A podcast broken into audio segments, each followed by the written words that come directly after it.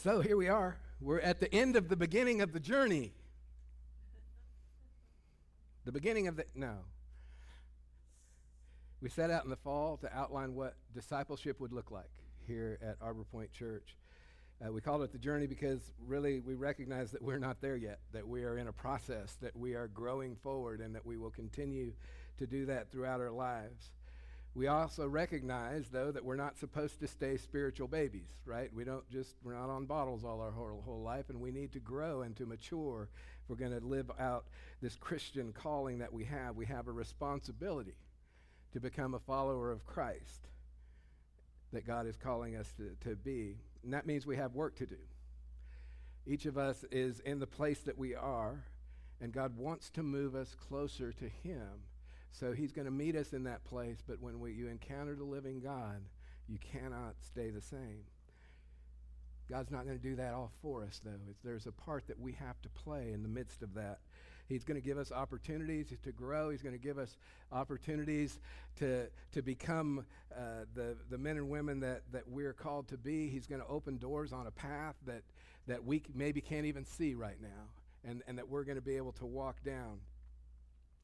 So, what we unfolded over the past eight months has been a fourfold discipleship process. We started back in the fall. We looked at always be prepared to defend the hope that you have in Jesus. And that was our beginning point because we need to, to be ready always to, to, to share the hope that Christ gives us in our life.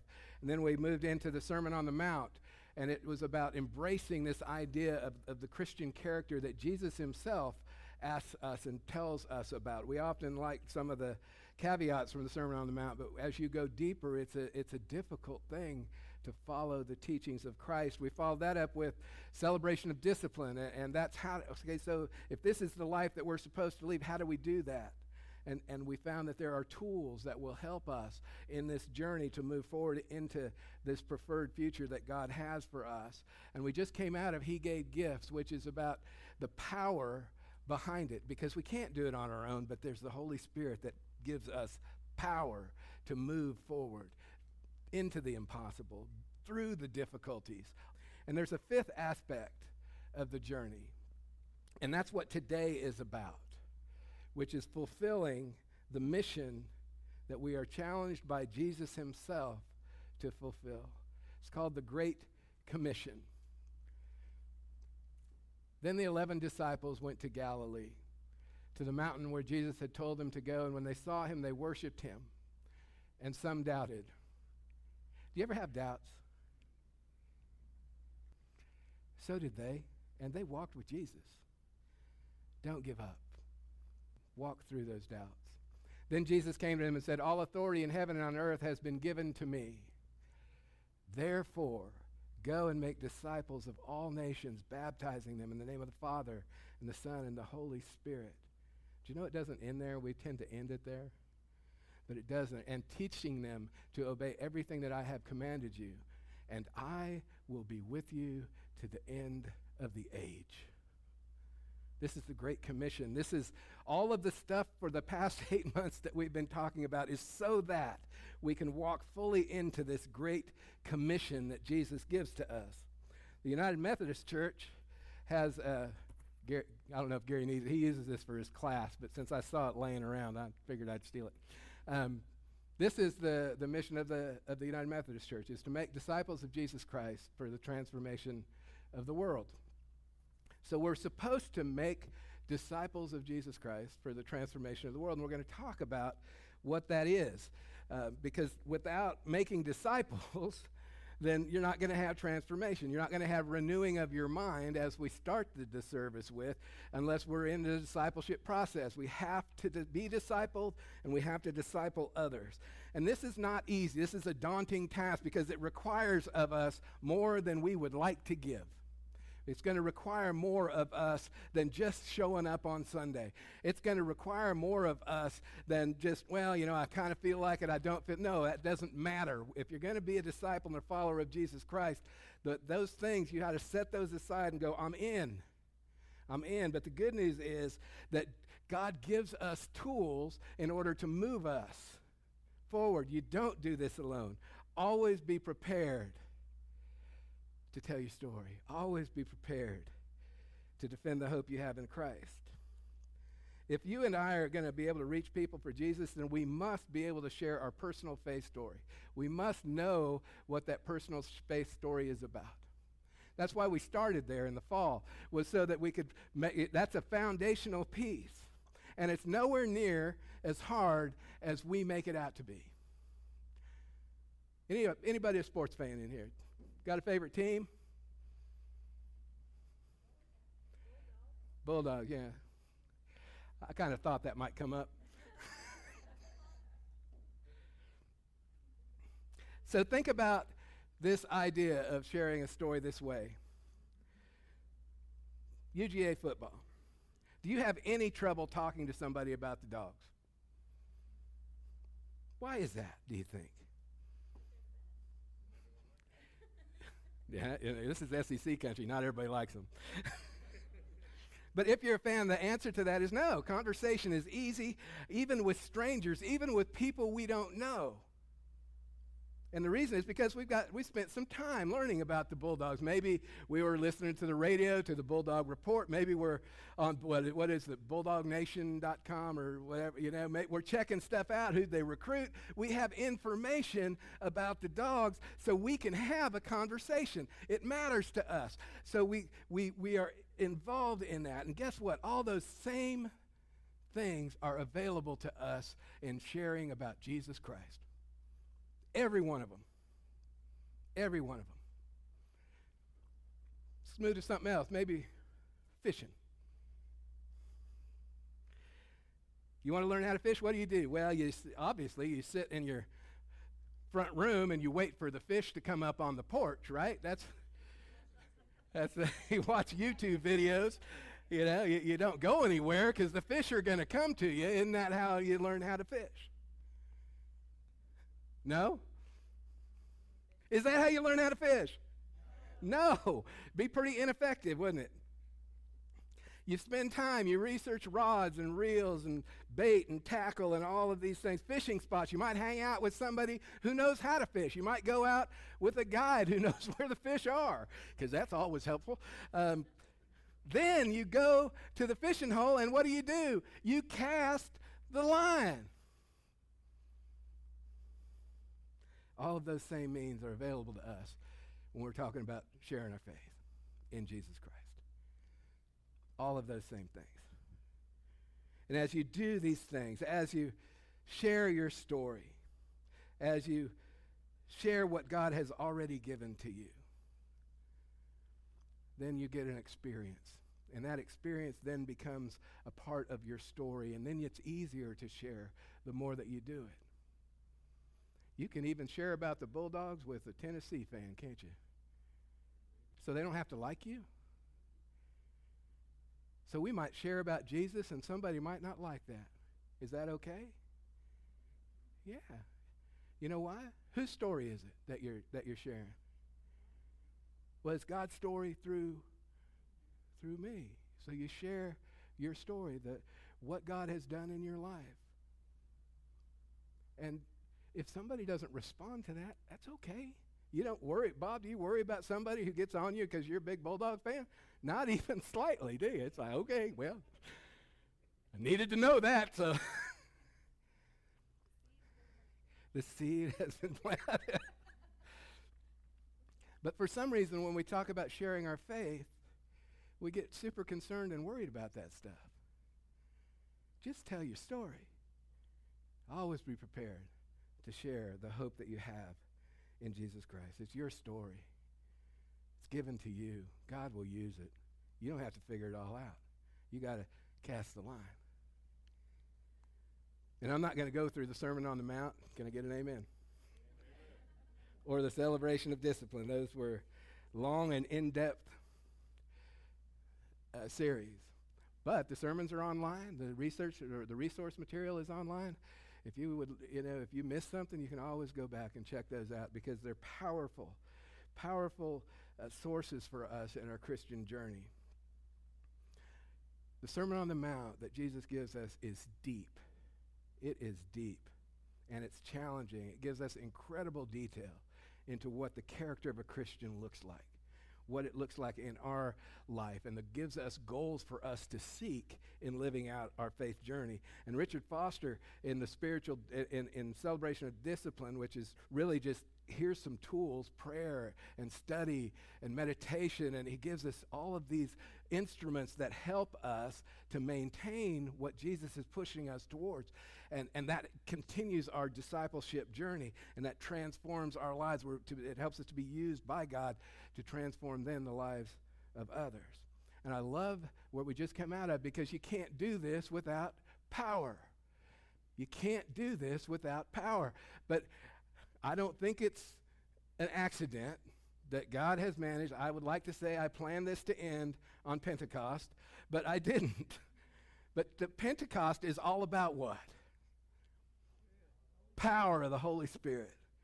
You are an empowered people. The Holy Spirit of God lives in you. Don't be timid. Be bold. Walk in faith.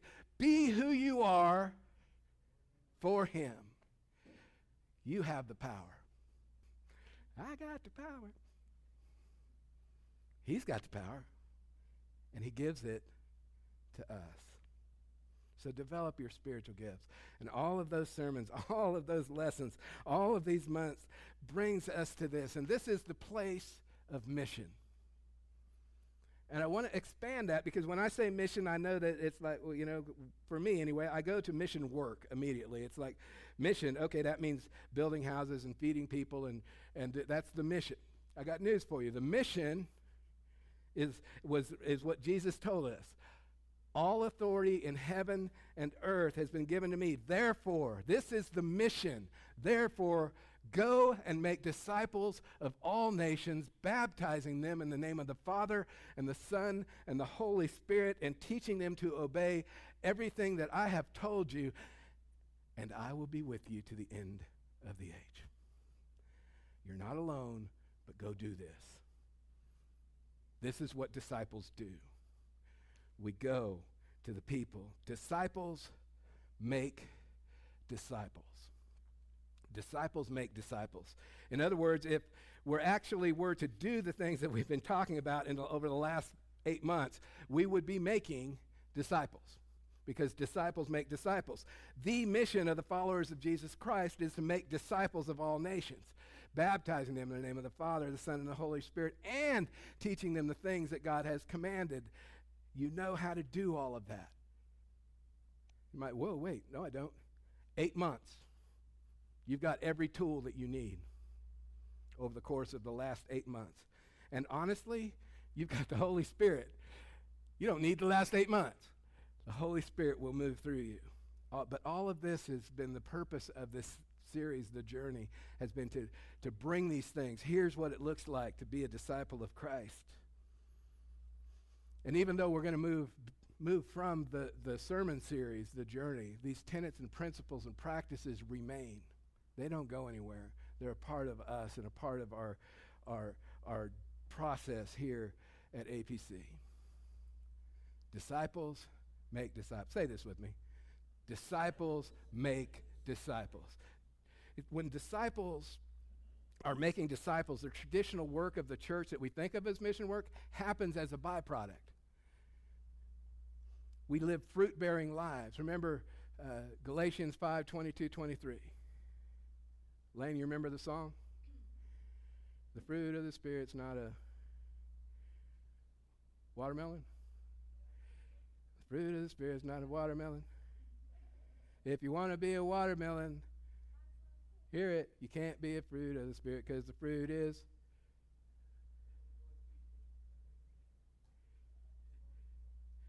Absolutely right. Absolute love, joy, peace, patience, kindness, goodness, faithfulness, gentleness, and self control. So go look up that song if you have any trouble at all remembering what that is. The fruit of the Spirit is not a, and, and you'll get a YouTube video, which is kind of funky. Um, but the fruit of the Spirit is lived out in the lives of disciples. It's a natural byproduct for us. We exhibit this in our lives. And when we exhibit this, we fulfill a directive that comes from the Old Testament prophet uh, Micah. And it's Micah 6 8. He says, Who has he has told you, O oh man, what is good, and what does the Lord require of you? But to do justice, to love kindness, and to walk humbly with your God. Doing justice is doing things that, that with a sense of right and wrong, when we see someone mistreated, less valued, put down, we step in, we, we engage in acts of justice. Loving mercy is to love others as Christ loved us, bringing that same grace that he extends to us and extending that into the lives of those around us. And that's where we provide food when people need food. It's where we provide support where support is needed. These are the byproducts of living as a disciple. Walking humbly with God is recognizing his lordship in our life. You know, it's easy to say Jesus is my Savior. I love that he saved me. It's hard to live out Jesus is my Lord because that means I'm giving him everything in my life. And I struggle with that, and I know you do too. I, there's stuff that I like to hang on to. You know, I'm, I'm recovering, as, as y'all know. I heard a guy in early recovery, because one of the steps has to do with, with removing character defects. And he said, You know, I really had some trouble with some of my character defects have character, and I like them.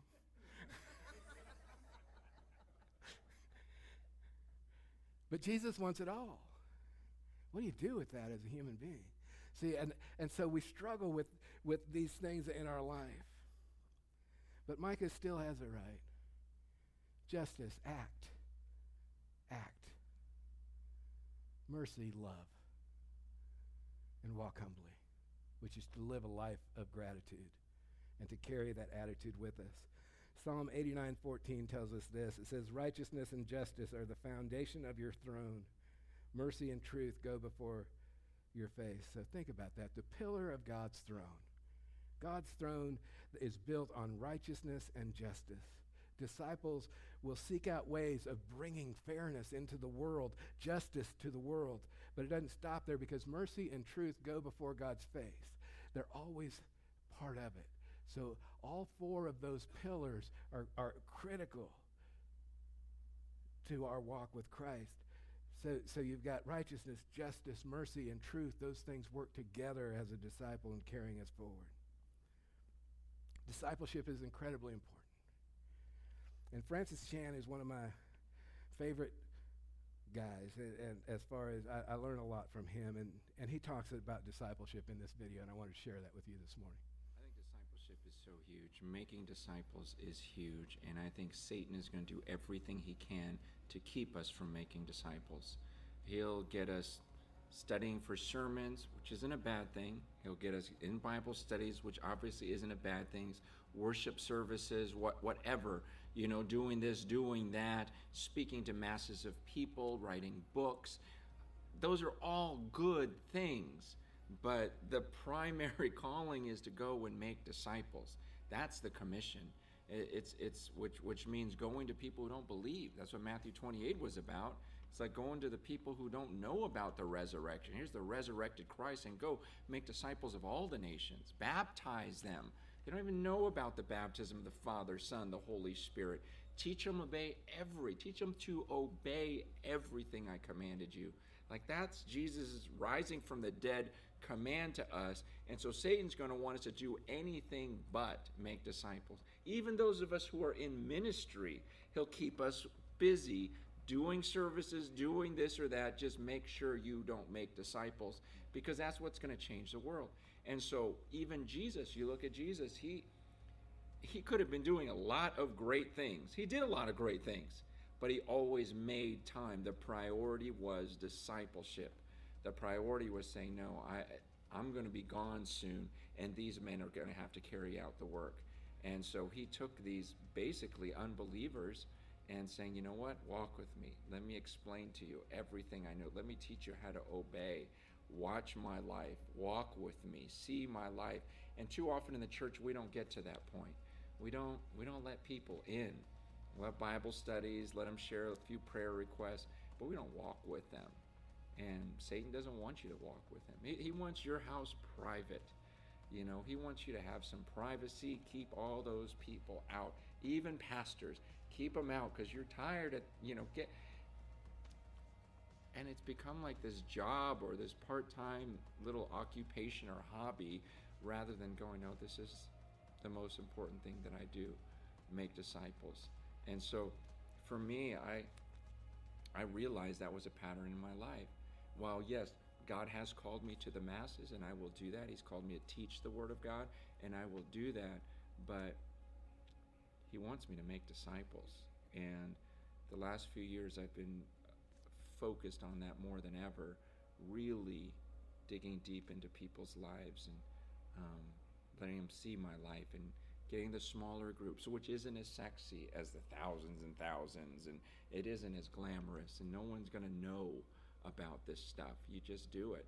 And man, I am seeing God do some amazing things through some of these disciples now, and things I never would have.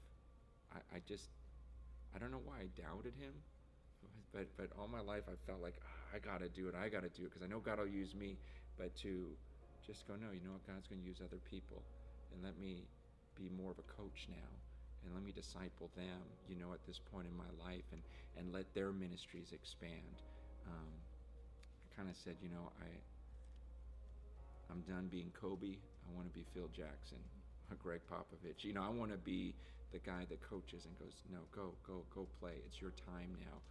Let me just work with these people, and I just love it. I love them being a part of my family. I love them being part of my life. I love working side by side with them and seeing what God's doing through them. Um, and uh, gosh, I, I just wouldn't trade it for the world right now. One of the greatest joys of my life has been walking with uh, my friend. You've heard me talk about him many times, Jeremy Noah. Met Jeremy when he was 14 years old as a as a youth assistant leader at Sugarloaf United Methodist Church. Uh, we were just at Emery Ann, his two-year-old's birthday, um, last week or week before last. I've got to walk th- with Jeremy through so much and continue to do so. We don't get to see each other. He's married now with two kids, and so we don't get to to hang out as much as we used to, but we still get together, and he still reaches out to me, and, and we work with each other. I'm starting to work with Caden Westbrook on, on his uh, calling to ministry and working on some biblical study right now with, with him. I have people in my life, Monty Turner and Clark Pickett, that I meet with on, on most Friday mornings who are mentors to me. And uh, Monty is a bivocational pastor at Discover Point Church.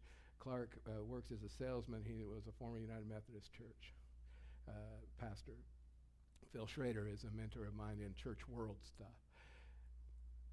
Each of us needs to be discipled, and each of us needs to be discipling someone else. We need both ends of the spectrum. Remember Phil Schrader when he was here um, last fall, I think it was, and on Wednesday he talked a little bit about uh, disciples making disciples, and it didn't in that context. It wasn't, but but remember what he talked about. He, he said he asked us how many folks attend here, and, and we were saying we're around seventy, and and he said just think if each one of you only made one disciple every year, just one disciple. And then he said, now hang on, what if you make half a disciple? In two years, there would be twice as many people here. Think about that. Are we engaged in the making of disciples? And I know as parents, yeah, you are. But it's a tough thing, you know, to be a parent and and that mentor person at the at the same time. That's a tough thing to do because you got to be a parent sometimes, and and that gets in the way of being, you know, the the discipler. That doesn't mean he can't bring the Bible study and the prayer into the relationship. But if you're having trouble with that, find someone to help. Lane needs both ends of that. Lane, you need to be discipling somebody, and somebody needs to be discipling you. It's the way that it works. Disciples make disciples. So I have a challenge. You knew I would. At the end of eight months, I was going to have something, right? So if you will take your bulletin and tear it off, and you'll see the prayer request tear off on the other side.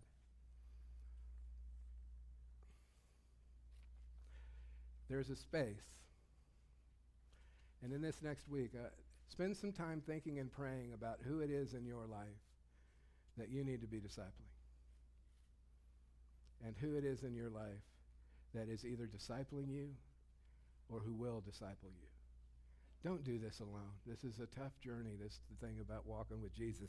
Satan doesn't want you to walk with Jesus. Francis Chan nails that. He's like, Satan is not happy when you follow Jesus, so he's going to throw lots of stuff up.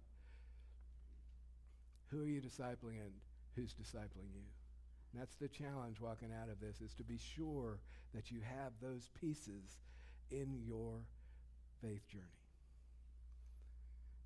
We are to make disciples of Jesus Christ for the transformation of the world. If you'll bow with me, Father, as we come to the end of this series, I ask, Lord, that you would open each of us to see who it is that you have chosen for us to be a part of their life, to be a discipler, to be discipled by. Lord, help those things, help us to see and embrace that we don't have to walk alone in this, and we shouldn't. Help us to, to reach out to others, to live fully for you, and to be bold and not live in fear. Amen.